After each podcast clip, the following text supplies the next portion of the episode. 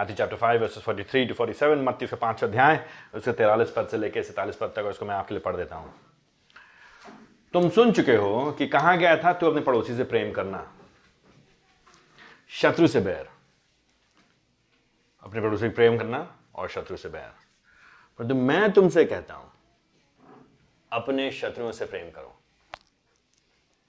और जो तुम्हें सताते हैं, उनके लिए प्रार्थना करो।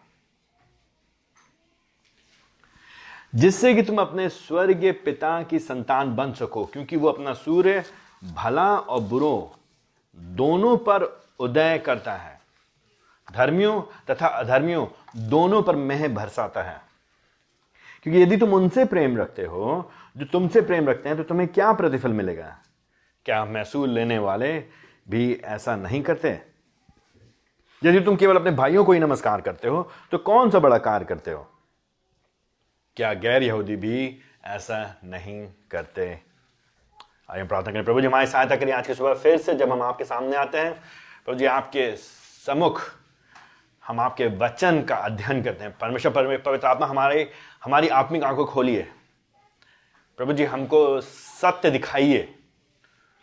प्रभु जी, प्रकाशन करिए सत्य को हम पर। प्रभु जी, हमको यीशु मसीह को दिखाइए। हमको बदलिए, हमें इच्छा शक्ति दीजिए बदलने की, आपके वचन के अनुरूप। ताकि आप, ताकि परमेश्वर पिता आपको मह मिले, ताकि आप ऊँचे पे उठाए जा सकें। हम घटें, मैं घटूं। यीशु मसीह के नाम से मांगते हैं हम। आमेन। आमेन। तो आज का जो खंड है, ये मत्ती उसका पांचवा अध्याय है, उसका तैरालीस पद से 43 से लेकर के 47 तक हमको एक मुख्य बात तो ये बताता है एक सच्चे शिष्य में परमेश्वर जैसा प्रेम पाया जाएगा।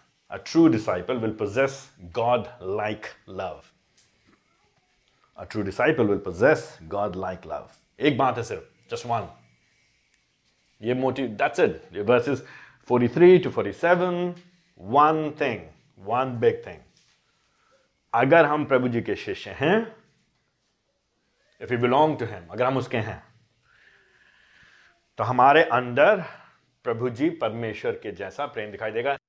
पिछली बार हमने देखा था कि एक जो सच्चा शिष्य है, वो बदला नहीं लेगा। प्रतिशोध की आग में नहीं जलेगा। है ना? वो रिवेंज का भूखा नहीं होगा। मुझे ईट का पत्थर ईट का जवाब पत्थर से देना है। वो उस वाली मनसा में नहीं जीव, जीवित रहेगा, के अनुसार जीवन जिएगा। लेकिन पिछली बार जब हमने देखा था कि प्रतिशोध नहीं करना है, बदला नहीं लेना है तो चाहे कोई आपका बुरा कर रहा है जो जो दुष्ट व्यक्ति है द इवल वन जो दुष्ट है, जो शत्रु है, जो परमेश्वर के लोगों के विरोध में है, जो परमेश्वर के राज्य में उसके प्रजा के लोगों को हैरान करना चाहता है, परेशान करना चाहता है, प्रताड़ित करना चाहता है, ऐसे लोगों से भी हमको बदला नहीं लेना। तो पिछली बार हम लोगों ने ये देखा था। तैतीस पद हम लोग शुरू किया था, अड़तीस पद थर्टी एट से फोर्टी टू तक। है ना? अड़तीस से बयालीस तक। आज उससे एक कदम आगे बढ़ना तो पिछली बार नकारात्मक हमको इंस्ट्रक्शन दिया गया था। नेगेटिव इंजंक्शन हमको इंस्ट्रक्शन निर्देश दिया गया था इंपेरेटिव कि ऐसा मत करो, बदला मत लेना। डू नॉट टेक रिवेंज प्रतिशोध नहीं करना, ठीक है? पलटवार मत करना पिछली बार। तो आज हमको पलटवार से बढ़ करके एक और सकारात्मक और कुछ कहने के लिए कहा जा रहा है, उसे बढ़ करके खाली पैसिव होकर के, असक्रिय होकर के रुक कर अच्छा ठीक है, हमें बदला नहीं लेना है। उतना काफ़ी नहीं है। उतना काफ़ी नहीं है। केवल ठीक है, हम सह लेंगे। सह क्यों नहीं लेते ना? खाली सह नहीं लेना है। केवल शांत होकर के बैठ नहीं जाना है। पलटवार नहीं करना, लेकिन उल्टा हमको कुछ और करने के लिए प्रभु जी हमको यहाँ पे उत्साहित कर रहे हैं। तिरालीस पद से लेकर सैतालीस पद प्रभु जी हमसे कह रहे हैं, भाई, तुम्हारे अंदर प्रेम पाया जाना चाहिए। ऐसा प्रेम जो संसार में नहीं है, संसार के लोगों के पास नहीं है, जो संसार के लोगों में नहीं दिखता, ये फ़र्क है, अलग प्रकार का प्रेम है, ये ये कैटेगरी दूसरी है, श्रेणी दूसरी है। A different kind of love किस तरह का प्रेम है? यह प्रेम केवल प्रभु में पाया जाता है, स्वयं परमेश्वर में पाया जाता है। प्रभु में प्रेम है, परमेश्वर में प्रेम है, और वैसा ही प्रेम तुमको प्रतिबिंबित करना है रिफ्लेक्ट करना है। इसी बात को यीशु मसीह कहते हैं यहाँ पे। ना से बदला ना लो, लेकिन प्रेम करो। प्यार दिखाओ। तिरालीस पद बात करते हैं, यीशु मसीह कहते हैं, तुम सुन चुके हो और अब अब तक तो आप जान गए होंगे, हम लोग बार बार पढ़ रहे जहाँ जा कहा कह ऐसा कहा गया था, या तुम सुन चुके हो, या तुमने सुना है? जितनी बार यहाँ पे हो रहा है, मत्ती जानबूझ करके, ये इंडिकेटर है कि कोई एक नए विषय के बारे में यीशु मसीह बात कर रहे हैं। ठीक है? ये ये ये ये सब जब लेखक लोग पुराने समय में और अभी भी जो अच्छे लेखक होते हैं, जब कुछ लिखते हैं तो कुछ चीज़ों को बार बार दोहराते हैं और वो पॉइंटर्स छोड़ देते हैं हमारे लिए, इंगित करने के लिए कुछ कुछ इशारे छोड़ देते हैं, जिनको हम पढ़ के, आ अच्छा ये बात हमको स्मरण करने वाली बात है। या, ये बात हमको एक नए टॉपिक की ओर लेकर जा रही है। तो अभी तक बदला ना लेकिन अब मैं तुमसे कह रहा हूँ, तुम सुन चुके हो। कहाँ सुना है तुमने ये? कहाँ सुना है भाई? ये तुमने पुराने नियम में सुना है। तुमने पुराने नियम में तुमने क्या सुना है? कि तुम अपने पड़ोसी से प्रेम करना। तो अगर आपके पास आईबीपी की बाइबल है तो उसमें आप देखेंगे, वहाँ पे लिखा हुआ है, अपने पड़ोसी से प्रेम करना, उसको काले अक्षर, मोटे अक्षर में लिखा गया है बोल्ड किया गया है, तुम अपने पड़ोसी से प्रेम करना। तो जितनी बार आता है तिरालीस पद में, सबको मालूम है, ये तो पुराने नियम से लिया गया व्यवस्था उसके उन्नीस अध्याय, उसके अट्ठारह पद से। व्यवस्था उसका उन्नीस अध्याय उसका अठारह पद में स्पष्ट रीति से परमेश्वर यहवा ने इसराइलियों को जब व्यवस्था दे रहा है मूसा के द्वारा तो उनको बता रहा है, उन्नीस अध्याय उसके अठारह पद में, तू अपना बदला ना लेना, ना अपने जाति भाइयों से वैमनस रखना, दुश्मनी मत रखना, बुरी बुरी इच्छा मत रखना, घृणा मत रखना, बल्कि उल्टे उसके विपरीत, केवल नकारात्मक नहीं, लेकिन पॉजिटिवली तुम क्या करना? अपने पड़ोसी से अपने समान प्रेम करना। तो व्यवस्था की शिक्षा, पुराने नियम की शिक्षा, व्यवस्था की शिक्षा। मूसा के द्वारा इसराइलियों को परमेश्वर के लोगों को यह शिक्षा दी गई थी। तुम अपने लोगों से, अपने पड़ोसी से प्रेम करना। मैं यह हूँ। यह है पुराने नियम की शिक्षा, ठीक है?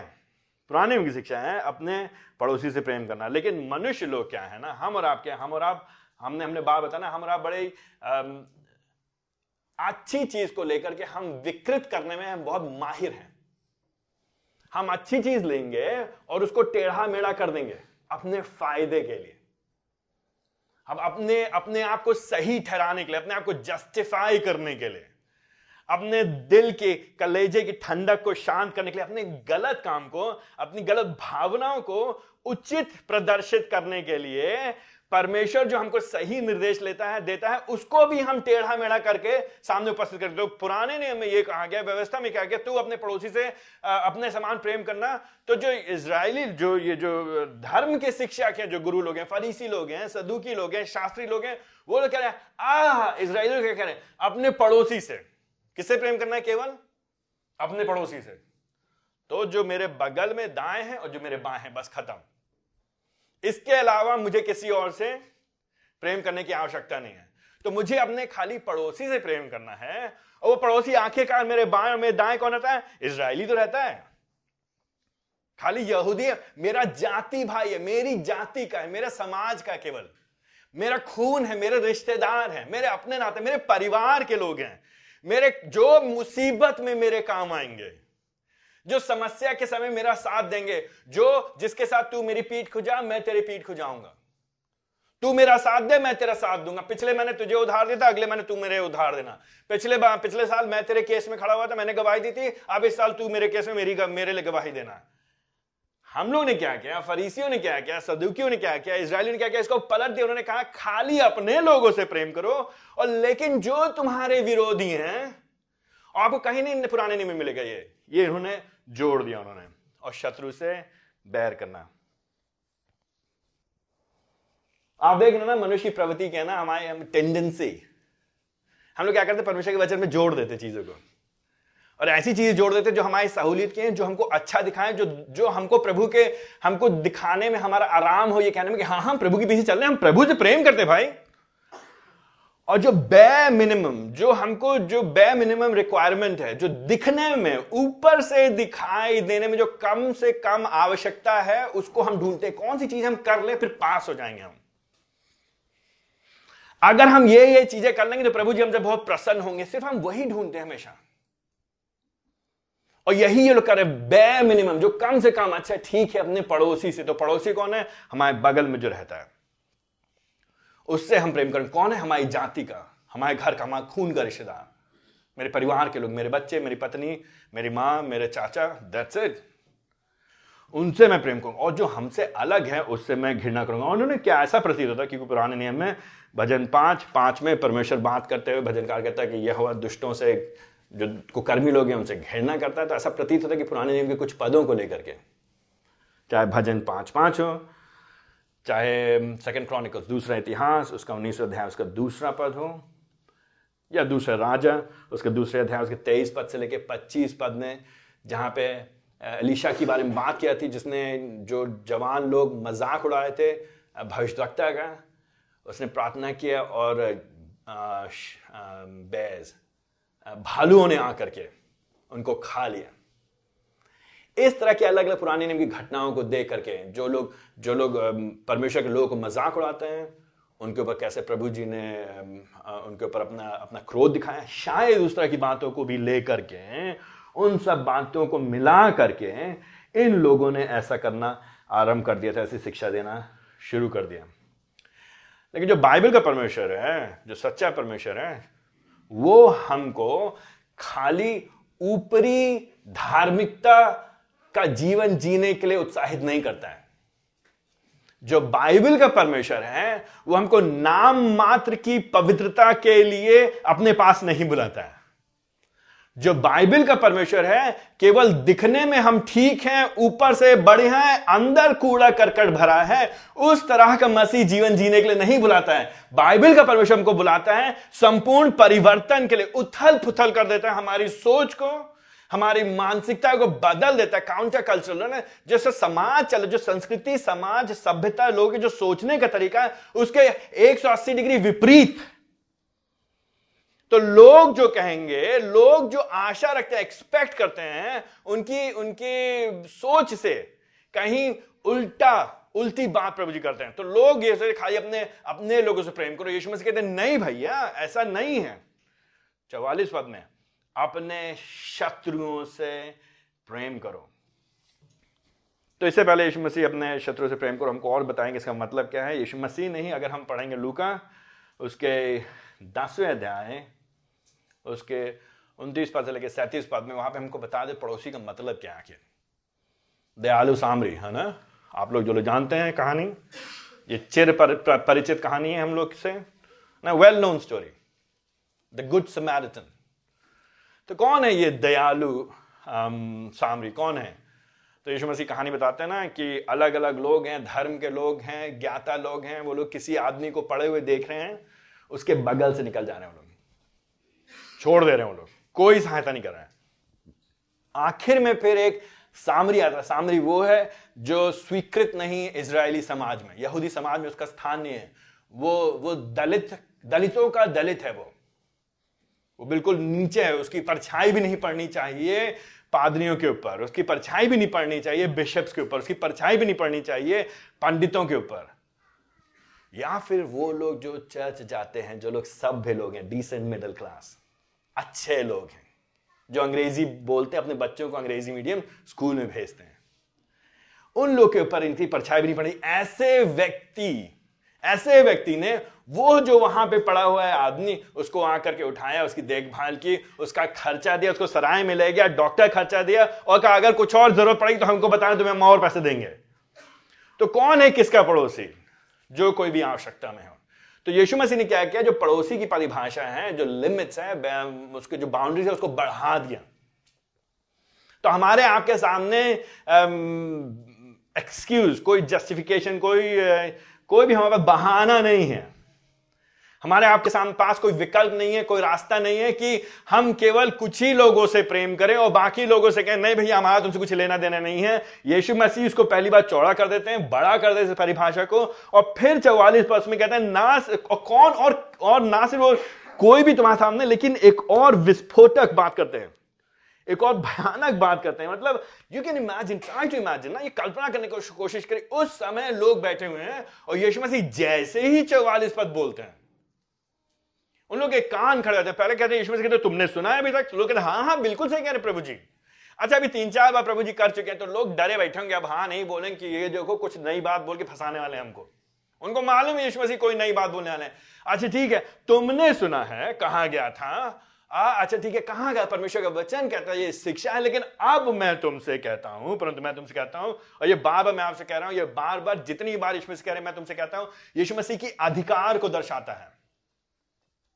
यीशु मसीह के ईश्वरीय डिवाइन अथॉरिटी तो यीशु मसीह जब जब ऐसा करते हैं तो वो दिखाते हैं वो स्वयं परमेश्वर है देह में आ गए God incarnate he is the perfect God man ये है परमेश्वर और मनुष्य एक ही बार में। इसके पास अधिकार है वचन को समझाने का, पूरा करने का, स्पष्ट करने का क्लैरिफाई करने का, हमारे सामने खोल करके रख देने का एक्सपोज करके रख देने का। यह जो परमेश्वर है, जो देह में आ गया, मैं तुमसे कहता हूँ तो मैं व्यवस्था को काट नहीं रहा हूँ, मैं व्यवस्था को अधूरा नहीं कर रहा हूँ, मैं व्यवस्था को हटा नहीं रहा लेकिन मैं तुमको व्यवस्था समझा रहा हूँ। व्यवस्था आखिर कहती क्या है? मैंने ही दिया है वो व्यवस्था। अब मैं तुमको बता रहा हूँ, उसका अर्थ क्या है? समझो तो मैं तुमसे ये कह रहा हूँ कि तुम अपने शत्रुओं से प्रेम करो। ओ माई गुडनेस अपने शत्रुओं से प्रेम करें? ये कैसे हो सकता है? उस समय के समाज के लोग क्या कह रहे हैं?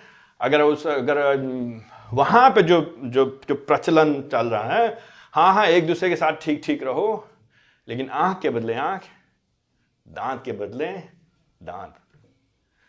शत्रु की बात भूल जाओ, हमारे ही जाति में अगर कोई हमारी गाय मारेगा, या भैंस मारेगा, या हमारा जानवर उठा करके ले जाएगा, या हमारी खेती गड़बड़ करेगा, या कुछ हमारा खराब करेगा, कोई कोई भी हमारा हर जाना करेगा, नुकसान करेगा, जितना करेगा, उतना उतना क्या उससे ज़्यादा हो सके तो मैं करूँगा। अगर आप अर्ली चर्च हिस्ट्री में पढ़ेंगे तो आप वहाँ पे देखेंगे मृतक सागर डेथ सी स्क्रोल्स के बारे में जो लोग अध्ययन करते हैं। वहाँ पे जो पट्टियाँ निकली उनमें लिखा है कि, कि जितने अंधकार के जो पुत्र हैं उनसे घृणा करो। ऐसी शिक्षा दी जाती थी प्रचलन थी। Hate all sons of darkness और जोसीफस जो कि एक यहूदी हिस्टोरियन है इतिहासकार है वो लिखता है वो कहता है कि जो अन्यायी लोग हैं उनसे घृणा करो। तो बार बार इस बात की शिक्षा दी जाती थी, घृणा करो जो खराब लोग हैं, घृणा करो जो लोग अन्याय कर रहे हैं, घृणा करो जो अंधकार के लोग हैं। और उसको जस्टिफाई करते थे, सही ठहराते थे पुराने नियम के उन पदों को लेकर के जहाँ पे परमेश्वर अब लोगों के ऊपर न्याय कर रहा है। ऐसे को फिर वो अपने ऊपर लेकर के आ रहे हैं, जैसे भजन भजन कुछ भजन है जो, जिनको अंग्रेज़ी बोलते हैं इम्प्रेक्टरी साम्स वो भजन भजन उनसठ सिक्सटी नाइन जिसमें प्रार्थना की जाती है कि शत्रुओं के दांत तोड़ देने के लिए, है ना? जब ऐसे प्रार्थना कहते हैं। तो लोग उस तरह की प्रार्थना को, भजन को लेकर के अपने ऊपर लागू। लेकिन कई बार भूल जाते जब ये भजन है ये ये भजन परमेश्वर के न्यायिक, परमेश्वर के न्याय की बात कर रहे ना कि हमारे व्यक्तिगत दुश्मनी, रंजिश को पूरा करने की बात की जा रही है। परमेश्वर जो भजन कार है, वो प्रति प्रति रिप्रेजेंट कर रहा है, प्रतिनिधित्व कर रहा है। संपूर्ण मसीह समुदाय का और संपूर्ण मसीह समुदाय का, प्रभु के लोगों का, परमेश्वर के लोगों का, और जब उसके ऊपर आक्रमण हो रहा है तो मानो परमेश्वर का लोग विरोध कर रहे हैं, विद्रोह कर रहे हैं, और परमेश्वर से शत्रुता कर रहे हैं, और फिर वो बात करता, प्रार्थना करता, प्रभु जी, आप न्याय करिए। न्याय अपने हाथ में वहाँ भी नहीं लिया जा रहा है। प्रभु जी करेंगे। प्रभु जी के हाथ में। तो उन दोनों के बीच में गड़बड़ करके उसको लोग व्यक्तिगत उसमें उतार रहे हैं। लेकिन यीशु मसीह यहाँ पे चौवालीस पद में कह रहे हैं, नहीं भाई, तुम प्रेम करो एक दूसरे से। और यह बात जब यीशु मसीह कह रहे हैं कोई नई बात नहीं है पुराने नियम की ही शिक्षा है, जिसको यीशु मसीह पुनः इन लोगों के सामने और भी स्पष्ट करके रख देते हैं। निर्गम उसके तेईस अध्याय, निर्गम उसके तेईस अध्याय से चार से पाँच पद में देखिए, यहाँ पे स्पष्ट लिखा है, यहाँ पे, यदि तुझे तेरे शत्रु का बैल व गधा भटकता हुआ मिल जाए तो उसे उसके पास अवश्य पहुँचा देना। जिसी दैट वेरी प्रैक्टिकली व्यवहारिक तौर से प्रेम कैसा दिखाई देगा? पुराने नियम में इसके बारे में कहा गया था। पाँचवें पद में, यदि तू अपने बैरी के गधे को बोझ से दबा हुआ देखे तो उसे वैसा ही ना छोड़ देना। तू अवश्य उसके साथ मिलकर उसे छुड़ा देना। जी सी दैट आई मीन पुराने नियम में भी परमेश्वर ने पहले ही से इंगित करके रखा था, तुम्हारा प्रेम केवल अपनी जाति के और अपने परिवार के, अपने खून के, अपने रिश्तेदारों के लिए नहीं है, लेकिन बढ़ करके होगा। लेकिन इन पदों को फरीसी लोग, सदुकी लोग, धर्म के लोग इसराइली लोग, जो अपने फ़ायदे के लिए उसको अनदेखा कर रहे हैं। अगर आप अयुब उसके इकतीस अध्याय उसके उनतीस पद पढ़ेंगे तो अयूब वहाँ पे अपने शत्रुओं के के लिए खुश नहीं होता जब उनके ऊपर मुसीबत आती है।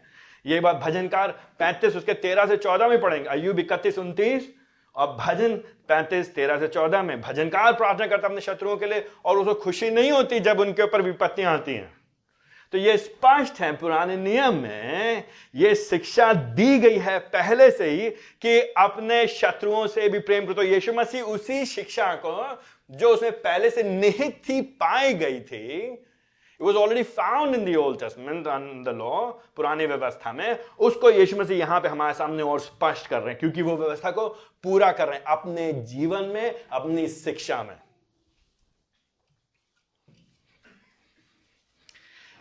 आई I मीन mean, जब जब हम जब से आज सुबह में जब अध्ययन कर रहा था मैं पढ़ाई कर रहा था मैं सोच रहा था काश मैंने समन ऑन द माउंट पहले पढ़ा होता। काश मैंने अपने सेवकाई के आरंभ में इसको पढ़ा होता। और ध्यान से, इतना डिटेल से। तो मेरा दृष्टिकोण फ़र्क होता। मेरा जीवन फ़र्क होता। मेरा लोगों से व्यवहार करने का तरीका फ़र्क होता। मेरा लोगों से बात करने का तरीका फ़र्क होता। मैं लोगों के बारे में क्या सोचता हूँ, वो फ़र्क होता।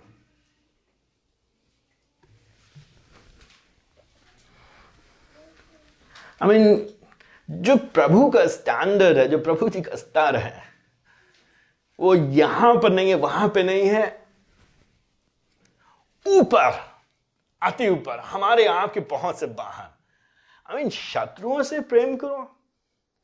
सीरियसली प्रभु जी, सच में आप चाहते हैं, वो जो मेरी हानि पहुँचा रहा है,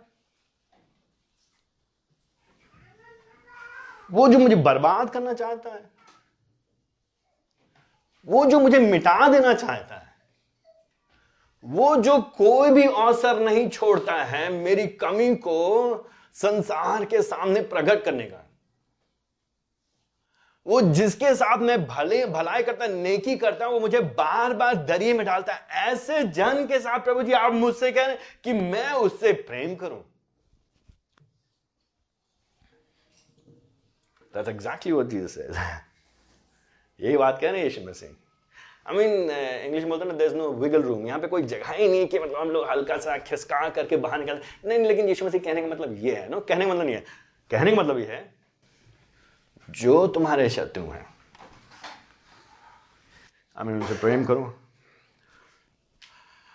प्रेम प्रेम क्या है ना? प्रेम की हम लोग बात करते हैं बाइबल में प्रेम शब्द बार बार बार बार आया ना। परमेश्वर ने जगत से ऐसा प्रेम किया। किस जगत से प्रेम किया? प्रभु जी ने बताइए। किस जगत से प्रेम किया? वो प्रेम जो, वो जगत जो दुष्टता से भरा हुआ है। वो जगत जो उसका शत्रु रोमी उसका पाँच अध्याय, जब हम उसके शत्रु ही थे, जब हम हम उसका विरोध कर रहे विद्रोह कर रहे थे, उसे बगावत कर रहे थे, उसके सामने हम उसकी आराधना नहीं करना चाहते थे, अपना जीवन, अपने अनुसार जी रहे थे, ऐसी परिस्थिति में प्रभु जी ने मुझसे प्रेम किया। हम उसके शत्रु थे, उसने हमसे प्रेम किया, वो हमसे कह रहे, तुम अपने शत्रु से प्रेम करो। परमेश्वर ने जगत से प्रेम किया। और प्रेम उसने क्या किया? वॉट डिड यू डू कितने प्यारे बच्चे हैं लोग कितने प्यारे लोग हैं। कई बार हम लोग क्या करते हैं, हम लोग जब प्रेम बोलते हैं ना तो प्रेम हमारे लिए खाली वर्ड्स एम्प्टी वर्ड्स खाली खोखले शब्द। मैं आपसे बहुत प्यार करता हूँ। I love you man I love you मैं बहुत प्यार करता हूँ आपसे। मैं तुझे बहुत मोहब्बत करता हूँ। बहुत चाहता हूँ मैं तुमको। बाइबल जब प्रेम की बात करती है तो एक्शन की बात करती है। क्रिया। पेट में कैसी भावना हो रही अंदर अच्छी भावना हो रही कि नहीं? बटरफ्लाइज इन योर स्टमक, उसकी बात नहीं हो रही यहाँ पे। तुम्हें कुछ अच्छा अच्छा लगता है, कुछ कुछ अंदर होता है, उसकी भावना बात नहीं हो रही है। फीलिंग्स की बात नहीं हो रही, भावनाओं की बात नहीं हो रही, खाली खोखली, उथली, ऊपरी सतही तौर पे सुपरफिशियल केवल फीलिंग्स इमोशंस भावना, क्योंकि भावनाएँ आज है, कल बदल जाएँगी।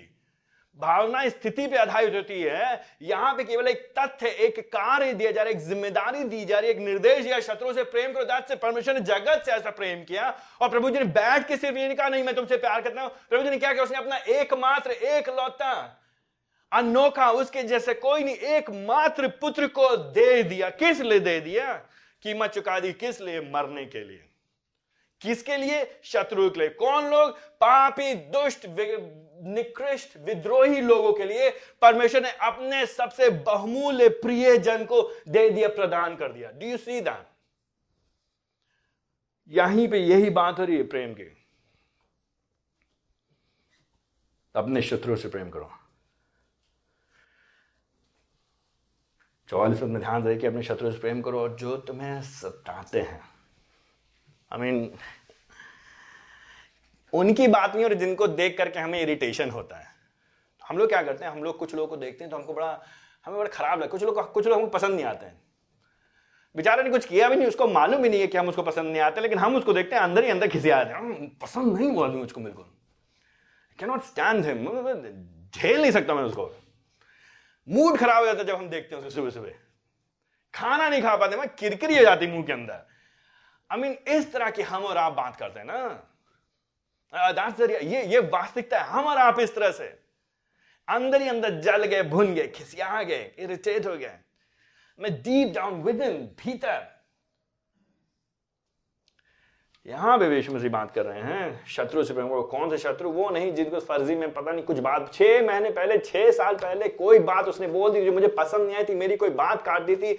या उसने कोई वायदा किया था, पूरा नहीं किया था। उसने कहा था, या उसने मुझसे कुछ लिया था और वापस नहीं किया, या मेरी बुराई किसी से कर दी थी, या मेरी बदनामी कर दी थी। इतना हम चिड़ गए उस व्यक्ति से कि उसका मुँह भी नहीं देखना चाहते। प्रभु जी, उनकी बात नहीं कर रहा। है प्रभु जी बात कर रहे हैं जो प्रोएक्टिवली एक्टिवली हमारे शत्रु जो हमको सताते हैं। जो हमारे पीछे पड़े हैं।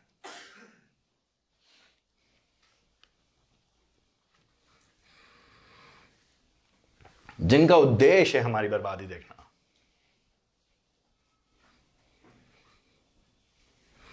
जिनका लक्ष्य है कि हम मिट जाएँ।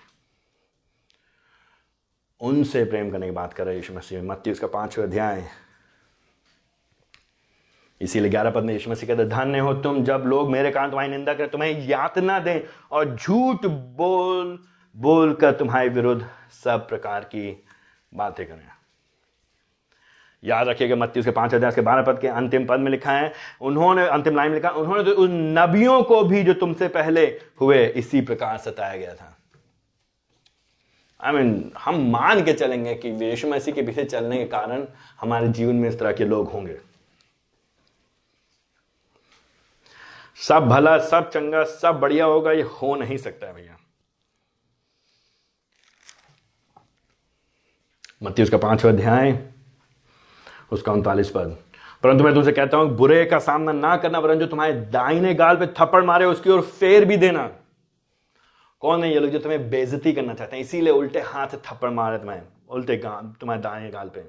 तुमको दिखाने के लिए तुम कुछ नहीं हो।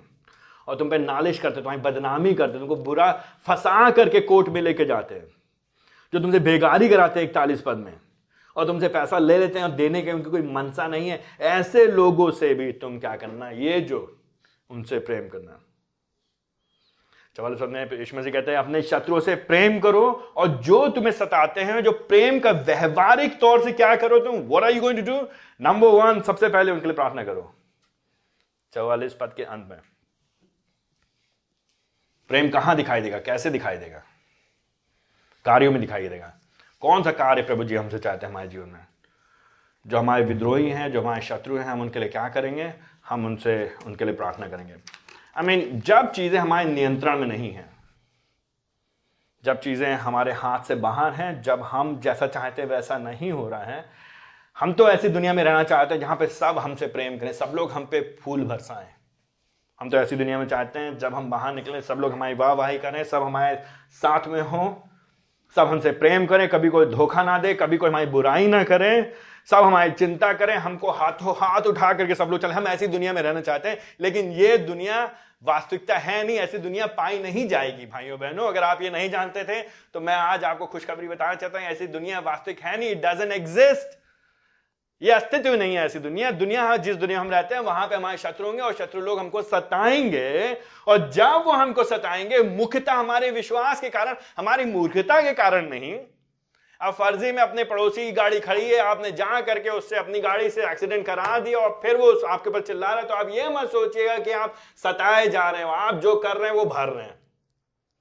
कई बार मसीह लोग क्या करेंगे? खुद ही परेशान करेंगे पड़ोसियों को, खुद ही परेशान करेंगे दूसरों को, और सबसे लड़ाई करेंगे, फिर बाद देखेंगे देखो सताया जा रहा हमको विश्वास के लिए। वो धोखा है, वो झूठ है, वो मक्कारी है, और प्रभु जी ध्यान से देख रहे हैं। ऐसा बहुत मसीह लोग अक्सर करते हैं, ये अच्छी बात नहीं, हमारी गवाही खराब होती है। यीशु मसीह का नाम खराब होता है। ये बेमानी है। लेकिन जब वास्तविकता में आपके विश्वास कारण, क्योंकि आप यीशु मसीह पे भरोसा करते हैं, क्योंकि आप कैसर के सामने सर झुकाने के लिए तैयार नहीं है क्योंकि आप राजा की आराधना करने के लिए तैयार नहीं है। क्योंकि जो अभी इस समय सियासत में ऊपर ताकत में कुर्सी पे बैठा है, उसकी आप जी हुजूरी करने के लिए तैयार नहीं, क्योंकि वो आपसे कहता है, तुम प्रभु को नकारो। क्योंकि वो कहता है, तुम अपने विश्वास से समझौता करो। क्योंकि वो कहता है कि तुम्हारे जीवन में पवित्रता ज़रूरी नहीं, तुम्हारे जीवन में इस संसार में आगे बढ़ना ज़रूरी है, चाहे जो भी तिगड़म करना पड़े, ज़ोर लगाना पड़े। जब आप मना करते हो, तब ऐसे परिस्थिति वहाँ पर सताव आता है तो हम क्या करेंगे? हम उनके लिए प्रार्थना करेंगे। आई मीन क्या प्रार्थना करेंगे आप उनके लिए? क्या प्रार्थना करेंगे आप उनके लिए? पहली बात, कभी आप कोशिश करिए, जिससे आप घृणा करते हैं, उसके लिए आप प्रार्थना करने की कोशिश करिए। जब तक आप पश्चाताप नहीं करेंगे, अपने हृदय में हम और आप प्रभु से कहेंगे नहीं, परमेश्वर, पवित्र आत्मा हमारे जीवन में काम करी, मुझे नया हृदय दीजिए। प्रभु जी मुझे क्षमा करी, मेरे पाप को क्षमा करी, मेरे मन से घृणा को निकाली। जब तक प्रभु जी आपके अंदर से घृणा को नहीं निकालेंगे, तब तक आप उस व्यक्ति के लिए प्रार्थना नहीं करने पाएँगे। कोशिश करके देखिए। निकलेगी नहीं आपके अंदर प्रार्थना उसके लिए। तो इससे पहले कि हम प्रार्थना करें, दूसरों के लिए पहले तो हमको खुद पश्चाताप करना पड़ेगा, अपने पापों से। पहले तो खुद प्रभु से प्रभु जी, स्वयं करने प्रभु जी, मुझे माफ़ करिए। मैं सोचता हूँ कि मैं बेहतर हूँ, वो घटिया है, वो खराब है, लेकिन प्रभु जी, वास्तविकता है कि मैं गिरा हुआ इंसान हूँ। कमी मेरे अंदर है, तुच्छ मैं हूँ, प्रभु जी। मैं भूल जाता हूँ कि आपने मेरे कितने पाप क्षमा किए, प्रभु जी। मैं भूल जाता हूँ कि मेरे असंख्य पाप आपने क्षमा किए हैं लेकिन मैं अपने पापों की जो क्षमा मुझे मिली, उसको भूल जाता हूँ और मैं दूसरों की गलतियों को, पाप को और कमियों को देख करके उनका बड़ा हिसाब रखता हूँ। और कहता हूँ, मौका दूँगा नहीं, छोड़ूँगा नहीं, हिसाब लेकर के रहूँगा। मैं न्याय ठहराता हूँ अपने आप को, जबकि न्याय करने वाला कौन है? प्रभु जी केवल आप हैं। तो प्रभु जी मुझे क्षमा करिए। सबसे पहले हम, सबसे पहले हमको प्रार्थना में क्या करना पड़ेगा? अपने पापों से क्षमा मांगी प्रभु जी, मेरे पापों को क्षमा करिए, मुझे शुद्ध करिए। और कहेंगे प्रभु जी, मेरे अंदर जो घेरना है, उसको हटाइए। फिर कहेंगे, प्रभु जी, मेरे हृदय को प्रेम से भरिए। और फिर हम कहेंगे, प्रभु जी, वो जो मेरा विरोधी है, वो जो मेरा मेरा शत्रु वो जो मुझे परेशान कर रहा है, विश्वास खातिर मुख्यता। प्रभु जी, आप उस पर दया करें, उसकी आँखों खोलिए। प्रभु जी, आप उसको बदल दीजिए। आई मीन रोमी उसके बारह अध्याय, उसके चौदह पद में, पहला पत्र, उसका तीसरा अध्याय, उसके नौ पद में, पॉलुस भी हमको ये बात शिक्षा देता है और पत्रस भी यही शिक्षा देता है। रोमी उसका बारह अध्याय, उसका चौदह पद, पहला पत्र, उसका तीसरा अध्याय, उसका नौ पद। आप बाद में उसको देख सकते हैं।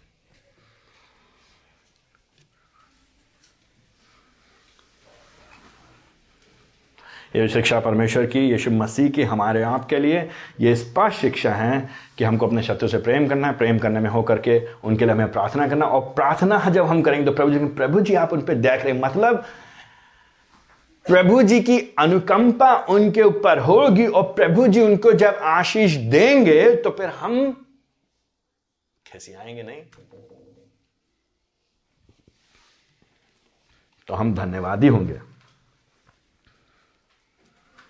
हम कुछ समय पहले भी हमने ये बात कहा था कि जिन लोगों से आपके संबंध ठीक नहीं होते हैं, क्या आप ईमानदारी से उनके लिए बैठ के प्रार्थना कर सकते हैं कि नहीं कर सकते हैं? और क्या आप ईमानदारी से उनके लिए प्रार्थना कर सकते हैं, प्रभु जी, आप उनको फलवंत करिए। प्रभु जी, आप उनके कार्यों को सफल करिए। प्रभु जी, आप उनको अपनी नजदीकी में लेकर के आइए। प्रभु जी, वे आपसे प्रेम करें लें आपके लिए जिए। जब हम और आप ऐसे प्रार्थना कर सकते हैं तो हम वास्तव में प्रेम करें। खाली भावनाओं में, खाली बातों में नहीं, लेकिन क्रिया, एक्शन, वर्ब, हम दिखा रहे हैं अपने। और इससे पहले हम कुछ और करें। यहाँ पे ये देखिए अनजान बुझ के यीशु मसीह यहाँ पे नहीं कह रहे, तुम जा करके उसको पानी दो, तुम जा करके उसको खाना दो, तुम जा करके उसको हमें इनाम दो या उसके जाके खेती करके आओ वट जो भी। ये सारे हज़ार प्रैक्टिकल चीज़ें वो व्यवहारिक चीज़ें हमारा आप खुद सोच सकते हैं। जो हमारे लोग हमें क्या करना उनके साथ, कैसे नहीं करना, क्या व्यवहार करना है, ये प्रभु जी ने हमको बुद्धि दी, उसका आत्मा हमारे भीतर है, वो हमको समझाएगा हमें क्या करना अलग अलग परिस्थिति में अलग अलग जन को अलग अलग समय में अलग अलग तरीके से कार्य करना पड़ेगा, रीति से कार्य करना पड़ेगा। लेकिन जो मुख्य बात है हमारे आपके लिए, जो मुख्य निर्देश है, सबसे पहला भैया, उसके लिए प्रार्थना करना तो शुरू करो अगले व्यक्ति के लिए। प्रेम दिखाई देगा प्रार्थना में। और क्यों हमको प्रार्थना करना चाहिए? क्यों हमको प्रेम करना चाहिए? क्यों हमें अपने शत्रु से इस तरह का व्यवहार करना चाहिए? पैतालीस पद में हमको यहाँ पे यीशु मसीह साहब बता देते हैं कि भाई, भैया, जिससे कि तुम स्वर्गीय पिता की संतान बन सको। तो इससे पहले कि आप इसको गलत मतलब समझे कि अगर हम अच्छा करेंगे तो हम बन जाएँगे तो इसमें से ये कहने का तरीका ये है कि ये, कि भाई, तुम कहते रहे हो, तुम प्रभु की संतान हो, दिखाओ तो संतानियत। तुम कहते रहो यीशु मसीह कि हम हम हम अपने पिता के बेटे हैं। तुम कहते रहो तो अपने पिता के बेटे की तरह बेटापन दिखाओ तो। जैसा बाप, वैसा बेटा। तो दिखाओ तो अगर बाप भला है तो बेटे को भी तो भला होना चाहिए। तो बाप कैसे व्यवहार करता है? जो हमारा पिता है, जो हमारा स्वर्ग पिता है, वो कैसे व्यवहार करता है? पैतालीस पद में। यहाँ पे हमको यहाँ पे एक क्या उदाहरण दिया यहाँ पे?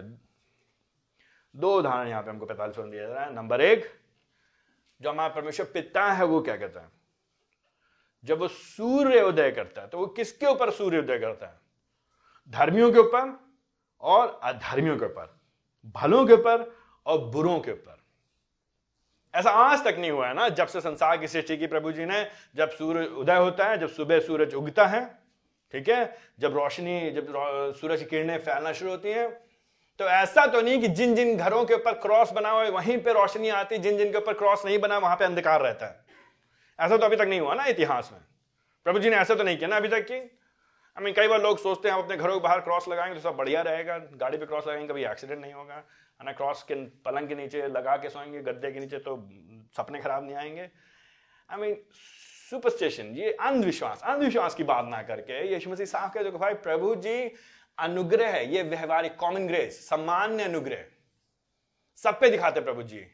प्रावधान कराने के द्वारा, उपलब्ध कराने के द्वारा, देने के द्वारा क्या देते हैं? भौतिक आशीष प्रभु जी देने सबको। और ये पद हमारे लिए आपके लिए बहुत महत्वपूर्ण है, इसलिए भी ना कि इसलिए खाली भौतिक आशीषों के पीछे ना भागिए, क्योंकि भौतिक आशीष प्रभु जी सबको देते हैं।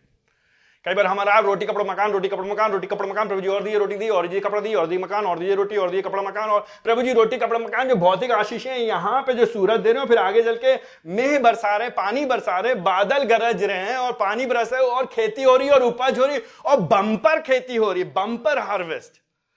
खाली धर्मियों के यहाँ ही बंपर हार्वेस्ट नहीं होती है, अधर्मियों के यहाँ भी होती है। ये प्रभु जी की दया है, प्रभु जी कोई डिस्क्रिमिनेशन, भेदभाव नहीं करते हैं। कौन लोग? ये लोग जो उसको विद्रोह कर रहे हैं। किसी दैन आई मीन ये लोग कौन है ये लोग? ये लोग प्रभु की आज्ञा के अनुसार थोड़े ना जीवन जी रहे हैं। ऐसा थोड़ा ये लोग बहुत उपवास प्रार्थना किए, तभी इनकी खेती अच्छी हो गई। ऐसा थोड़ी ना कि इन्होंने प्रभु को बहुत पैसा दिया था इसलिए प्रभु ने पैसा दिया है इनको तो इनका इनका जो है बोनस पे बोनस मिल रहा है इनको।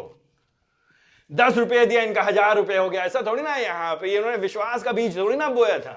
इनको तो मालूम ही नहीं विश्वास का बीज क्या होता है।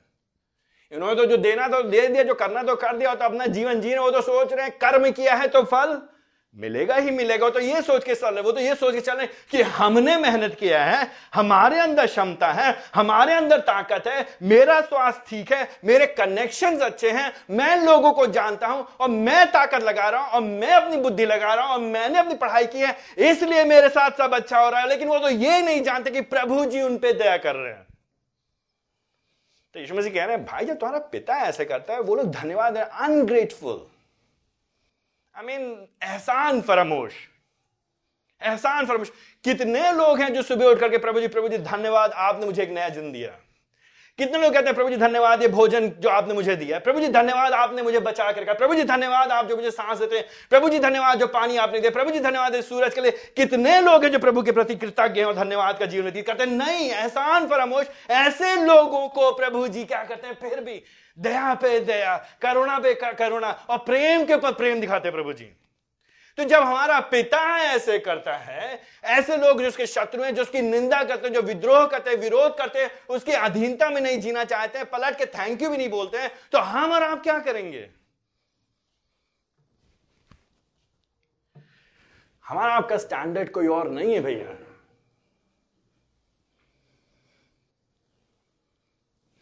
हमारा आपका हीरो कोई और नहीं है। हमारा आपका गुरु कोई और नहीं है। हमारे सामने जो उदाहरण है स्वर्गीय पिता है वो हमारा पिता है। तो हम उसके संतान हैं। अगर हम उसकी संतान है तो अपने कामों से दिखाओ तो बनो तो दिखाओ तो तुम। अरे तुम मेरे बेटे हो बेटे के समान दिखाओ तो।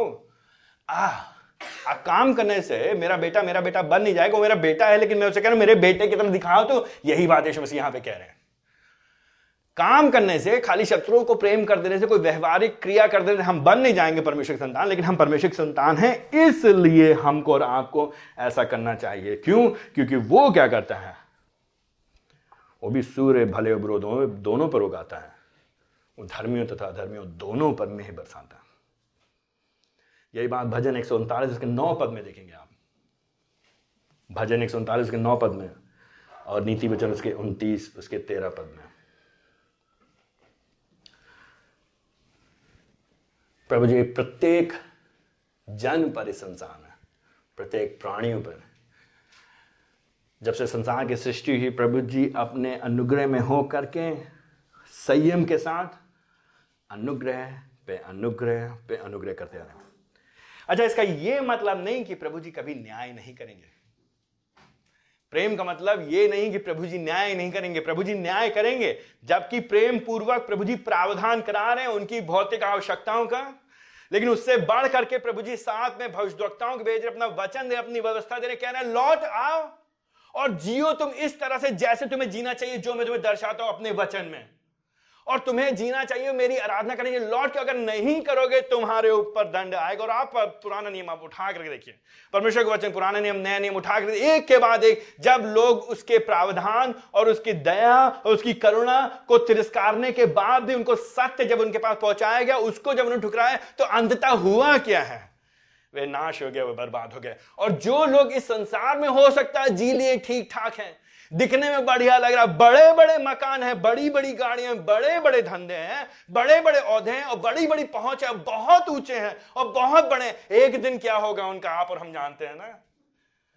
उस मूर्ख ने क्या किया? खूब खेती खूब खेती की और बहुत बम्पर हार्वेस्ट हुआ। फिर उसने क्या किया? बड़े बड़े खलियान बनाए बड़े बड़े बाँस। बड़े बड़े खलियान बनाए। उसने कहा, अब तो मैं ठीक हूँ भैया। अब तो मैंने इतनी एफडी कर ली है, इतनी एफडी कर ली है और इतनी मेरा स्टॉक मार्केट में पैसा लगा हुआ है, इतने मकान बन गए हैं बैठे बैठे मेरी साथ पुश्ते खाएँगी।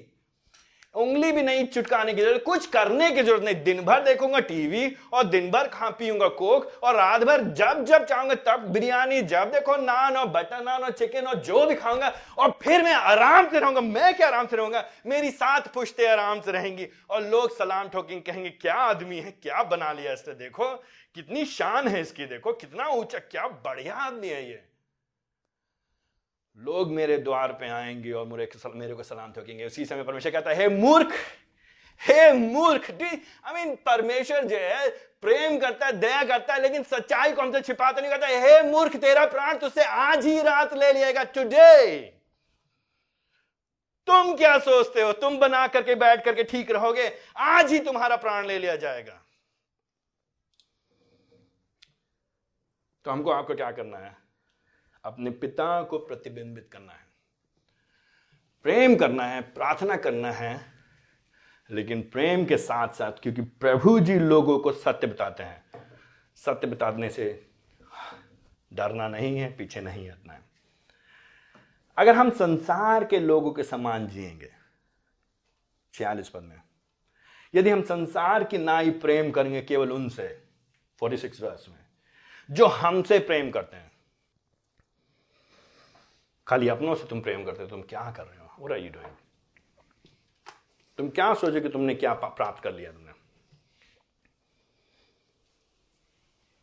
जब यीशु मसीह फोर्टी सिक्स वर्स में एंड देन लास्ट लाइन ये बड़ी चोट पहुँचाने की बात है। यीशु मसीह कह रहे हैं कि महसूल लेने वाले भी तो ऐसा नहीं करते हैं। जो टैक्स कलेक्टर हैं, जो कर, जो चुंगी लेते हैं। तो उस समय जो चुंगी लेने वाले लोग थे, उनको सबसे उनके पेशे को सबसे खराब माना जाता था, दो कारणों से।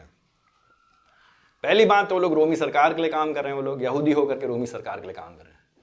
रोमी सरकार उनके ऊपर राज कर रही है, उनको दबा रही है, प्रताड़ना कर रही है एक्सटोर्शन बेसिकली एक्सप्लॉयटेशन हो रहा है यहाँ पे।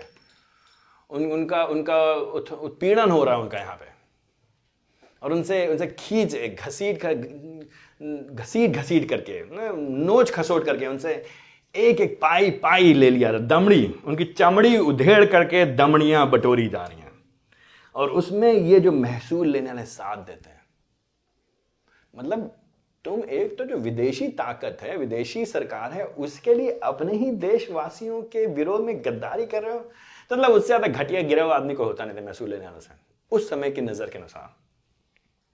ना सिर्फ़ ये, क्योंकि ये लोग सेरेमोनियली रीति रिवाज विधियों के अनुसार वहाँ पे ये लोग अशुद्ध माने जाते थे क्योंकि इनका प्रतिदिन उठना बैठना था अन्य जातियों के साथ गैर यहूदी लोगों के साथ। तो अभी ये पैसा बाप बड़ा ना भैया सबसे बड़ा रुपया ना तो पैसा निकलवाना हो तो चाहे ऊँची जात का नीची जात का सामरी हो चाहे रो, रोमी हो यूनानी हो बर्बर हो जो भी हो उसके पास वो लोग जाएँगे और पैसा निकालना हो कॉलर पकड़ना हो हाथ पकड़ना हो घर में आना हो खाना खाना बहलाना हो फुसलाना हो जो करना हो मिन्नत करना हो पैसा निकालना है। तो ये लोग जो अपनी जो जो वहाँ के व्यवस्था के अनुसार शुद्धता है, उसको भी पूरा नहीं कर पा रहे थे ये लोग। इसलिए ये लोग को कम समझाया था। ईश्वर से कह रहे भाई, तुम अपने लोगों से प्यार करते हो? कौन सा बड़ा काम करे तुम? चुंगी लेने वाले भी तो करते हैं, महसूल लेने वाले जो कर लेते हैं। इतना झटका लगेगा उन लोगों को। प्रभु जी, आप क्या, आप किससे किससे हमारी तुलना करें प्रभु जी? मतलब कुछ तो इज़्ज़त रखिए प्रभु जी, थोड़ा इतना भी स्टैंडर्ड मत गिराइए हमारा। प्रभु जी कह रहे हैं हाँ यही तुम्हारा स्टैंडर्ड है, यही तुम्हारा स्तर है, तुम सोचते हो तुम बहुत अच्छे हो। तुम सोचते मैंने अपने बच्चे की पढ़ाई कराई ना माता पिता हिंदुस्तान में हमारे बहुत लगे अपने, मैंने अपना पेट काट करके अपने बच्चों पढ़ाया। सबसे महँगे स्कूल में भेजा है। मैंने कहा अच्छे कपड़े नहीं खरीदा, लेकिन मैं इसको ज़रूर अच्छे कपड़े पहनाऊँगा। मैंने अंग्रेज़ी नहीं सीखा, लेकिन लखनऊ के सबसे महँगे अंग्रेज़ी मीडियम में पढ़ाऊँगा मैं इसको। मैं खुद सूखी रोटी खाऊँगा, लेकिन रोज उसको मैं पिज्जा खिलाऊँगा। मैं खुद तो पुराना, दो हफ़्ते पुराना बासी चावल खाऊँगा, लेकिन इसके लिए प्रतिदिन बिरयानी लेकर के आऊँगा और बहुत घमन करते घर वाले। सोचते हैं, हम बहुत निवेश करें, बहुत बढ़िया कर रहे हैं। यीशु मसीह, कौन सी बड़ा काम कर रहे हैं? महसूल लेने वाले भी तो करते हैं। चुंगी लेने वाले भी करते हैं। वो जो जो गद्दारी कर रहा है अपने देश से, जो अपने लोगों को ही लूट रहा है, खसोट रहा है, वो भी तो करता है, वो भी तो अपने बच्चों को खिलाता है बहुत। वो भी तो अपनी माँ बाप की बहुत सेवा करता है। मैं अपने माँ बाप के लिए सब कुछ कर दूँगा। मैं सब कुछ, मैं अपनी जान देने तैयार हूँ, मैं सब कुछ। कौन सा बड़ा काम कर रहे हो? अपने माँ बाप के लिए सब कुछ कर दे रहे हो तुम तो? कौन सा बड़ा काम कर दे रहे? हो गैर विश्वासी भी यही करते यही बात यीशु मसीह कह रहे हैं यहाँ पे। आई मीन यीशु मसीह ये कहना चाहते वो हमको झकझोर रहे हैं यहाँ पे, यीशु मसीह। कोई नई बात बताओ, बहुत बढ़िया सोचते तुम, और अब कई, और लोग कहेंगे, और बहुत खुश होंगे, बहुत घमंड से बोलेंगे। ऐसे घमंड से बोलेंगे, जैसे आज तक उनसे पहले किसी ने ये कहा ही नहीं है।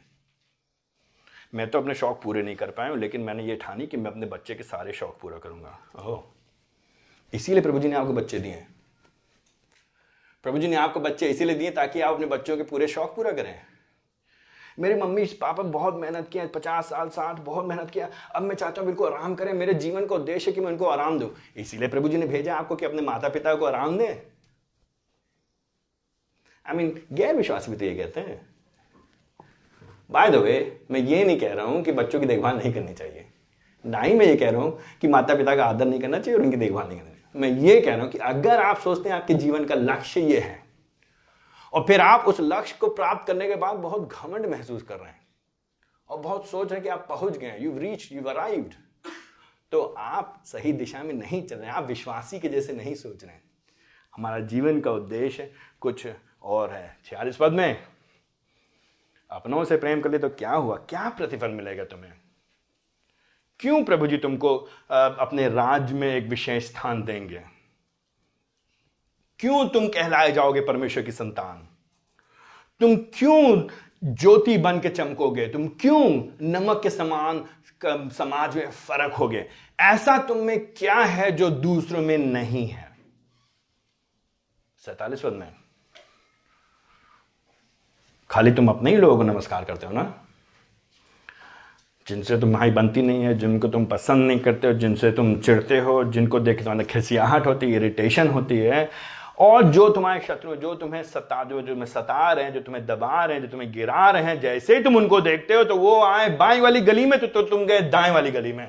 वो गए उत्तर की दिशा में तो, तो तुम गए दक्षिण की दिशा में। जो अगर वो जो ईस्ट में जाएँगे तो तुम वेस्ट में जाओगे। तुम्हारा उनका कोई नाता नहीं उस कमरे में घुस नहीं सकते जहाँ पे वो कमरे के क्या छोड़ दो उस मोहल्ले में नहीं रहोगे तुम। सैतालीस में प्रभु जी कहते हैं, खाली तो अपने घर वालों से नमस्कार कहते हो। नमस्कार क्या, पैर पड़े मतलब भीड़ के बीच में जाकर पैर छू करके आएँगे हम। अभी दिखाएँगे उसको देखा देखा, मैंने मैंने अच्छी तरह प्रणाम किया था, अच्छी तरह से भैया। नमस्कार, प्रणाम, जो भी करना है, बहुत आदर दे रहे हो अपने वालों को, अपने लोगों को। अगर अपने लोगों को तुम यू नो एक्नॉलेज कर रहे हो उनकी उपस्थिति को तुम मान रहे हो कि हाँ वो तुम्हारे सामने है, या तुम उनको आदर देने का प्रयास करो तुम उनको उनको, उनका, उनको उनको प्रसन्न करने का प्रयास कर रहे हो। तुम उनको देख करके कह रहे हो कि मैं खुश हूँ आपको देख करके, और फिर तुम उनसे कह रहे हो कि आपका दिन अच्छा हो, और तुम उनको, उनसे दो शब्द अच्छे बात कर रहे हो तो क्या बड़ा कर रहे हो? कौन सी अच्छी बात कर रहे हो? सैतालीस कह रहे ऐसे कौन सा बड़ा काम करते हो? क्यों घमंड करते हो? क्यों सोचते हो ना? हम लोग ये सोचना हमारा समाज देखिए सबसे बढ़िया है सबसे उठना बैठना है। को, कोई किसी से हमारी कोई बुराई नहीं सबसे बढ़िया संबंध सबसे बड़ा प्यार बात करते हैं। सिर्फ़ उससे। केवल वो वो बहुत उसकी बात मत करिए उसकी वो कैटेगरी में नहीं आता वो आदमी है ही नहीं। वो अस्तित्व में नहीं होता तो ज़्यादा बेहतर होता। होता ही नहीं तो जीवन सरल होता बढ़िया होता संसार ज़्यादा अच्छी जगह पे होती उससे तो मेरा कुछ लेना देना है नहीं। मैं सब कुछ माफ़ कर सकता हूँ, मैं सब कुछ भूल सकता हूँ, लेकिन उसको मैं क्या मेरे साथ पुश्ते भी माफ़ नहीं करेंगे? इसीलिए तो रंजिश होती है हमारे यहाँ। पारिवारिक रंजिश कैसे होती है? परदादा ने गोली मारी थी पड़ोसी को। पड़ोसी का पर पोता भी मारता है गोली, परदादा के पोते को। I mean just keeps going on again and again again and again ये क्या है? क्यों? तो मसीह लोगों को बुलाया जा रहा है। मसीह लोग बुलाया जा रहा है एक अलग कार्य करने के लिए। हम महसूल होने वाले, लेने वालों के समान नहीं है। छियालीस पद में, सैतालीस पद में, हम गैर यहूदी नहीं है। हम अब अब्राहम की संतान है विश्वास के द्वारा। हम परमेश्वर के चुने हुए लोग हैं, हम परमेश्वर के राज में हैं, हम उसके जन हैं तो हम क्या किसका पीछा करेंगे, किसका अनुसरण करेंगे, किसका अनुकरण करेंगे, किसके जैसे बनेंगे, किसको इमिटेट करेंगे? कौन है हमारा उदाहरण, कौन है हमारा एग्ज़ाम्पल किसके जैसे हमें बनना है? परमेश्वर पिता के जैसे। प्रभु जी अपने लोगों पे मेह बरसाते हैं, प्रभु जी अपने लोगों पे सूरज उगाते हैं, बिना कुछ बदले में आशा करे हुए हैं। प्रभु जी, राशन नहीं कर रहे हैं रैशनिंग नहीं कर रहे कि आज हम देंगे, तभी देंगे अगर कल तुम अच्छे हो गए परसों नहीं मिलेगा अगर तुम पिछले दिन ठीक नहीं थे। नहीं, प्रभु जी, बिना प्रत्युत्तर का इंतज़ार किए हुए।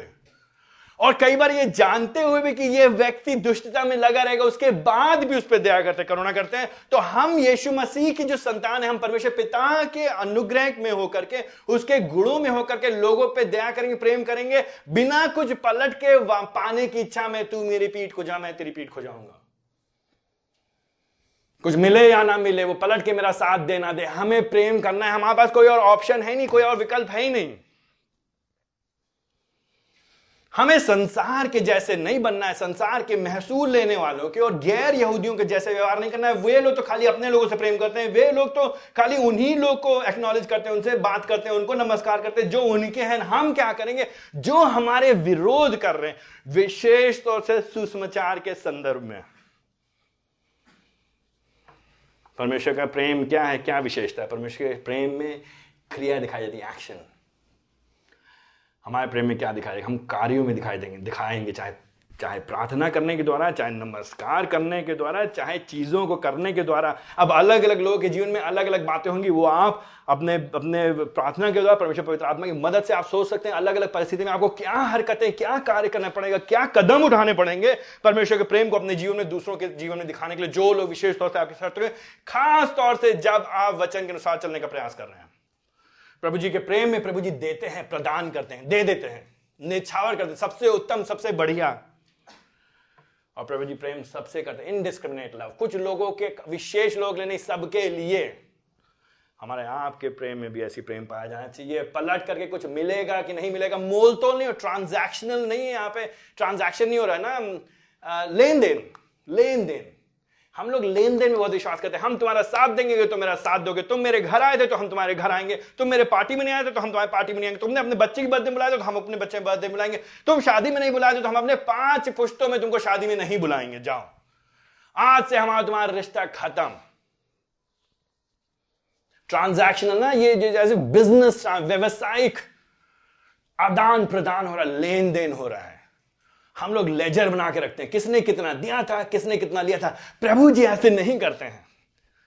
प्रभु जी खाली क्रेडिट पे क्रेडिट दिए रहते हैं। देते रहते देते रहते हैं। और कोई अल्टेरियर कोई और दूसरा मोटिव नहीं है। कोई कोई छिपा हुआ कोई मतलब नहीं है। अच्छा चाय पूछ रहा, कुछ तो चक्कर होगा। दस रुपए खर्च किया उसने पर चवन्नी निकलती नहीं होती। दस रुपए की चाय कैसे पिला दी? ज़रूर इसका कुछ मतलब होगा। प्रभु जी के पास कोई और उद्देश्य नहीं, प्रभु जी, उसका स्वभाव है, वो है ही ऐसे, ये उनका चरित्र है, ये उनका गुण है, वो अपने गुण में गुण में की वजह से लोगों से प्रेम करते हैं, लोगों पे दया दिखाते हैं, उसके बावजूद भी प्रभु जी, प्रेम के कारण प्रभु जी न्याय में घोटाला नहीं करते हैं, न्याय में घपला नहीं करते हैं, जो उनका न्याय है, वो अपनी जगह है, जो प्रेम है, अपनी जगह है, वैसा ही प्रेम हमारा आपका होना सुसमाचार की उद्घोषणा में, सुसमाचार की उद्घोषणा में हम लोग मिलावट नहीं करेंगे। अरे, हम बहुत प्यार करते हैं, हम कैसे उनको बताएँ कि वो पापी हैं, वो नरक जा रहे हैं? अब बताएँगे उनको, खाली यीशु मसीह ही प्रभु हैं, बाकी सब प्रभु नहीं तो बुरा मान जाएँगे। अब भैया, देखिए, समय बदल गया, सरकार बदल गई है। कठिनाई बहुत है तो प्रचार बड़ा सोच समझ के, क्या करेगी क्या क्या क्या, कहना चाहिए। ये मत बोली, खाली बोली हम तो मन परिवर्तन का संदेश प्रचार करते हैं। हम तो लोगों के खाली मनों को बदलते हैं। वही बदलने वाला, हम थोड़ी ना, प्रभु जी बदलते खाली मन बदला, कुछ और थोड़ी ना बदला भैया। हमें बड़ा बुद्धिमान होना है। ये सारी बातें क्या करती हैं, जो संदेश है, जो सुसमाचार है, उसको कमज़ोर करते मिलावट करती हैं। खोखला करती है, उसमें ताकत नहीं रह जाती है। अगर भाले के आगे नोक में दम ही नहीं होगा, उसको आपने पत्थर से लेकर के रगड़ दिया है और उसको चपटा हो गया तो क्या भोकेंगे लोगों के ऊपर भैया?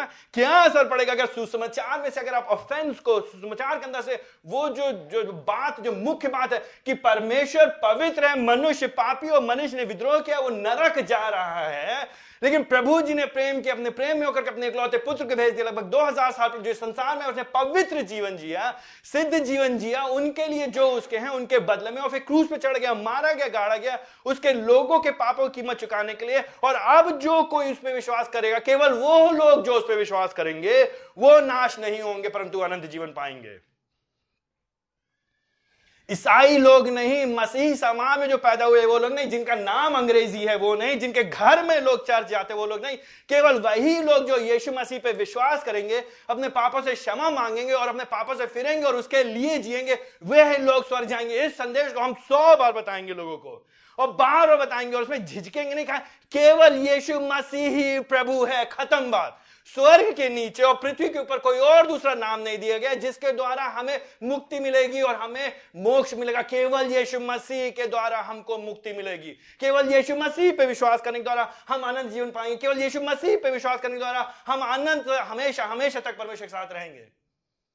हम ये संदेश सफ़ाई से, स्पष्टता से, खुलेआम देते हुए भी लोगों से प्रेम कर सकते हैं। प्रेम का मतलब संदेश में समझौता नहीं है। और इस संदेश के वजह से जब लोग हम पे विरोध, सताव, घृणा, शत्रुता, वो लेकर के आएँगे तो हम पलट करके प्रेम करेंगे, प्रार्थना करेंगे। नमस्कार करेंगे, उनकी देखभाल करेंगे। कौन कर सकता है ऐसे? कौन कर सकता है? यीशु मसीह ने किया ऐसे। यीशु मसीह ने किया। यीशु मसीह हमारा आई मीन अल्टीमेट एग्ज़ाम्पल है, उदाहरण है, परम उदाहरण है।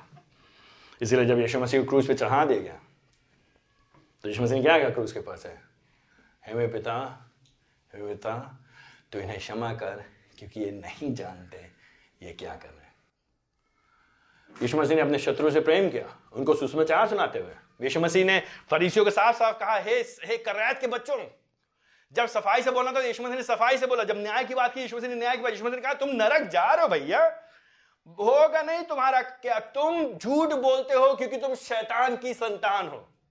यीशु मसीह ने शब्दों में मेल मिलावट नहीं किया ना, वो बच्चों को हम लोग दवाई देते तो ऊपर मीठी, ऊपर मीठा लगा करके देते हैं। मीठी गोली प्रभु जी ने यीशु ने साफ़ कहा, भैया, बिना, जब तक तुम पश्चाताप नहीं करोगे तो तुम नाश हो जाओगे। मत्ती से तेईस अध्याय, भरा पड़ा फरीसी और सदीकियों से यही बात करते हुए। लेकिन उसके बाद भी यीशु मसीह जब क्रूज पे चढ़ाए जाने तो यीशु मसीह ये नहीं कहते, हैं प्रभु, तू इनको बर्बाद कर प्रभु जी, तू इनको क्षमा कर। यीशु मसीह हमारा उदाहरण है। यीशु मसीह हमारा उदाहरण है, उसके बाद और कौन है हमारा उदाहरण? अरे, यीशु मसीह तो प्रभु हैं। यीशु मसीह ऐसा कर सकते हैं, लोग नहीं कर सकते ऐसा। ना, स्टेफनस। स्टेफनस की कहानी आप लोग को याद है ना? स्टेफनस का प्रेरित काम का सातवें अध्याय उसके चौवन पद से लेकर साठ पद में। प्रेरित काम का सातवें अध्याय। चौवन पद में, जब उन्होंने ये सुना तो वे तिलमिला उठे और स्टेफनुस पे दांत पीसने लगे। क्यों तिलमिला उठे वो लोग? क्यों दांत पीसने लगे? क्योंकि स्टेफनुस ने सुसमाचार सुना उनको बताया, यीशु मसीह ही प्रभु है। बिना यीशु मसीह पे उद्धार करे कोई अनंत जीवन नहीं पाएगा। यीशु मसीह के सिवा सब नाश हो जाएँगे, बर्बाद हो जाएँगे, अनंत काल के लिए परमेश्वर से अलग हो जाएँगे उसके क्रोध के अधीन रहेंगे। जब ऐसी खबर यहूदियों ने सुनी, जो लोग सोचते थे कि वे परमेश्वर के लोग हैं तो चौवन पद में वे तिलमिला गए। आई मीन वो कंट्रोल नहीं कर पा रहे अपने क्रोध को। वो लोग तिलमिला उठे और स्टेफनस पे दांत पीसने लगे। उनका बस चलता तो स्टेफनस को वहाँ कच्चा खा जाते हैं वो लोग। इसकी हिम्मत कैसे हुई ऐसा बोले हैं हमारे धर्म की बदनामी करता है। हमारे नबियों की बदनामी करता है। हमारे संस्कार को तुच्छ ठहराता है। हमारी प्राचीन संस्कृति को यह नीचा दिखाता है। हम लोग ऊँचे सभ्य लोग हैं। हमारी जाति ऊँची है। ऐसा ये लोग सोच रहे थे और ऐसा देख करके स्टेफनस को आँख दिखा रहे थे स्टेफनस ने क्या किया? उनतालीस पद में, उनसठ पद में फिफ्टी नाइन जब वे पत्थरवा कर रहे थे तो स्टेफनस ने प्रार्थना की। हे प्रभु यीशु मेरी आत्मा को ग्रहण कर। साठ पद में वो अपने घुटनों के बल गिर कर ज़ोर से चिल्लाया, प्रभु, ये पाप उन पर मत लगा। और लुका जानबूझ के यहाँ पे कहता है, और ये कहकर वो सो गया। यहाँ पे जानबूझ के लुका नहीं कहता, वो मर गया। जान है क्योंकि मसीह में लोग जब मरते हैं तो मरते नहीं हैं, वो सोते हैं। जब हम और आप ये बात जान जाएँगे, तभी हम शत्रुओं से प्रेम करने पाएँगे। ये जीवन यही नहीं है। जीवन के बाद का जीवन असली जीवन है। असली जीवन आने वाला है। उस जीवन को हम ध्यान रखेंगे। तब हम यहाँ पे शत्रुओं से प्रेम करने पाएँगे। अच्छा ठीक है, यीशु मसीह कर सकते हैं। स्टिफनस ठीक है। और कौन कर सकता है? याद है, पिछली बार हमने आपको कहानी सुनाई थी, बिशप पॉलिकार की। लगभग 160 एडी में 160 के समय में। छियासी साल का याद में 86 ईयर्स ओल्ड मैन जब उसके शत्रु लोग उसको पकड़ने के आए तो उसने क्या कहा? क्या किया उनके लिए? उनके लिए खाना बनाया पहले, रोमी सैनिकों के लिए? दो घंटे प्रार्थना किया, फिर उनके साथ चला गया। और जब रोमी गवर्नर ने जब वहाँ पे कहा उसे तुम यीशु मसीह के तिरस्कार को निंदा करो, नकारो तुम यीशु मसीह पर विश्वास करो तो उसने क्या कहा? कहा, छियासी साल तक मैं उस प्रभु के पीछे चला हूँ और उसने मेरा कभी कुछ बुरा नहीं किया तो मैं कैसे तिरस्कार सकता हूँ उसको? और फिर उसने वहाँ पे सब लोगों के सामने यीशु मसीह की गवाही देते हुए अपने जान को दे दी। आपको याद है, लगभग बीस साल पहले उड़ीसा में ग्रैम सेन की कहानी याद है आपको? कुछ ही समय पहले हम लोग ने उसके, उनकी मृत्यु की एनिवर्सरी बनाई थी, कुछ ही दिनों पहले, किसी हफ़्ते पहले की बात है। ग्रैम सेन अपने दो छोटे बच्चों के साथ टिमती फिलिप के साथ, आठ साल, दस साल, दो बेटों के साथ एक जीप में बैठे थे। जो लोग यीशु मसीह से घृणा करते हैं, जो लोग परमेश्वर के लोगों से घृणा करते हैं, जो लोग सताते लोगों को, उन लोगों ने उनको जला दिया। जब वो मर गए, उनके बच्चे जल गए तो उनकी पत्नी ने क्या कहा? क्या कहा? खून का बदला, खून। उन्होंने कहा, यीशु मसीह की ताकत में होकर के मैं अपने पति, अपने बच्चों के हथियार को क्षमा करती हूँ। आई मीन यीशु मसीह में होकर के हम लोग कर सकते हैं। जब तक प्रभु जी हमारे हृदय नहीं बदलेंगे, हम नहीं करने पाएँगे। आपसे मैं कहूँ, रोज उठिए, सुबह उठिए और दस मिनट तक की यीशु केवल कोई आसन करिए और कुछ कुछ सांस अंदर लीजिए, बाहर निकालिए और कोई मंत्र पढ़िए, खाली बोल, कुछ करिए और तब आप करने पाएँगे, ऐसा तो नहीं होगा। यीशु मसीह परमेश्वर पवित्र आत्मा आपको जब नया हृदय देगा, तब हम और आप ऐसा करने पाएँगे। ये असंभव नहीं है। प्रभु की दया से इतिहास में लोगों ने किया है, अभी भी लोग करते हैं और जब तक ईश्वर से वापस नहीं आएँगे तो ऐसा होता रहेगा। हम और आप आप करने पाएँगे। प्रभु जी की दया से हाँ हम असफल होंगे कई बार, हम गिरेंगे कई बार, लेकिन हम जितनी बार गिरेंगे, हम प्रभु के पास जाएँगे। बार बार उसे कदम प्रभु जी मुझ पर दया करिए मुझे बदलिए, मुझे नया बनाइए। दुश्मनों की तो बात दूर हो गई भैया। अपने परिवार में शुरू करिए। मसीह परिवार में, कलीसिया में शुरू करिए। ऐसा नहीं होना चाहिए कि हम बात करें शत्रुओं की, हम बात करें दुश्मनों की, लेकिन हमारे ही परिवार में आपस में प्रेम ना हो और हम क्षमा ना करने पाए और दुश्मनी लेकर के बैठे रहें। किसी ने कोई बात कह दी जो हमको पसंद नहीं आई, किसी ने बात कह दी जो हमको बुरी लगे, किसी ने बात कही थी उसने पूरी नहीं किया उसने वादा नहीं किया, कहा था हम मिलेंगे, नहीं मिले, कहा था, हम तुमको पैसा देंगे, नहीं दिया या कुछ बुरा कर दिया किसी ने हमारे लिए और हम उस बात को दिल में गांठ की तरह लेकर के बाँध करके बैठ गए, प्रभु हमको क्षमा करें। हम दूसरों को क्षमा करने वाले हो सके, प्रेम करने वाले हो सके। हम लोग तो एक परिवार के लोग हैं। तो हमें यही पे आरंभ करना पड़ा कई बार हम खुद ही आपसी में नहीं कर पाते तो हम बाहर कहाँ जाएँगे? तो मेरा आपसे अनुरोध है, ये कलीसिया ऐसी कलीसिया जहाँ पे प्रत्येक जन, प्रत्येक व्यक्ति, प्रत्येक बहन, प्रत्येक भाई एक दूसरे से प्रेम करने वाला हो, किसी को शत्रु ना समझे, लेकिन पुरानी बातों को भूलता हुआ, क्षमा करते हुए माफ़ करते हुए प्रेम करते हुए व्यवहारिक तौर से आगे बढ़ सके। जब हम यहाँ पे शुरू करेंगे, अपने परिवार में, अपने बच्चों के साथ, अपने पत्नी के साथ, अपने रिश्तेदारों के साथ शुरू करेंगे और प्रभु जी हमको सामर्थ्य देगा, जब परिस्थिति आएगी जहाँ हमें शत्रुओं से भी, जो हमारी जान के पीछे पड़े हैं, उस समय भी हम प्रभु जी का इनकार ना करते हुए, प्रभु से प्रेम करते हुए अंत तक बने रहेंगे। और जब हम प्रभु जी के पास जाएँगे तो प्रभु जी कहेंगे, शाबाश, मेरे उत्तम विश्वासियों के पुत्र, यही हमारी और आपकी इच्छा है। यही हमारे जीवन का उद्देश्य है। हम सुनना चाहते हैं, शाबाश मेरे विश्वासियों के पुत्र। आइए मैं प्रार्थना प्रभु जी, आपका वचन हमको बार बार बुलाता है अपने पिता के समान जीने के लिए।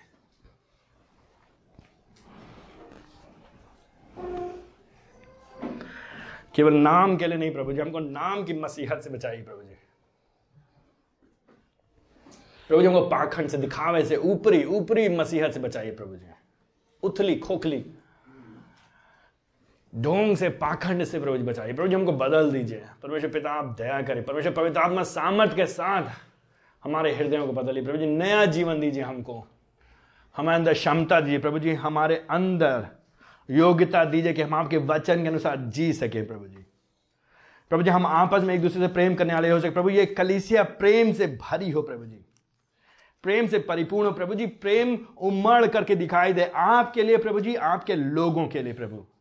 प्रभु, हम आपसे प्रेम करें, आपके लोगों से प्रेम करें, अपने परिवार से प्रेम करें, अपने बच्चों से प्रेम करें, सही मायने में प्रेम करें, प्रभु जी। ना सिर्फ़ अपने परिवार में, अपनी कलीसे में, अपने बच्चों से, अपने रिश्तेदारों से प्रेम करें। प्रभु जी, आप ऐसा होने दें कि हम, प्रभु जी, अपने वो लोग जो सुसमाचार के विरोधी हैं। वो लोग जिनके जीवन से स्पष्ट दिखाया जा देता है कि वो आपके विरोध में काम करें, उनसे हम प्रेम करने वाले हो सके। प्रभु, हमारे मनों को बदली प्रभु जी। प्रभु जी, हमें आप एक नई ताकत दीजिए, ताकि प्रभु हर एक बात में आपको हमें मिले, ताकि हर एक बात में प्रभु जी आप ऊँचे पे उठाए जा सकें, ताकि प्रभु जी केवल आप बढ़ें और हम घटें। ये सारी बात हम आपके पुत्र प्रभु यीशु मसीह के जीवित, पवित्र, सामर्थ्य और मीठे नाम में मांग लेते हैं। आमेन।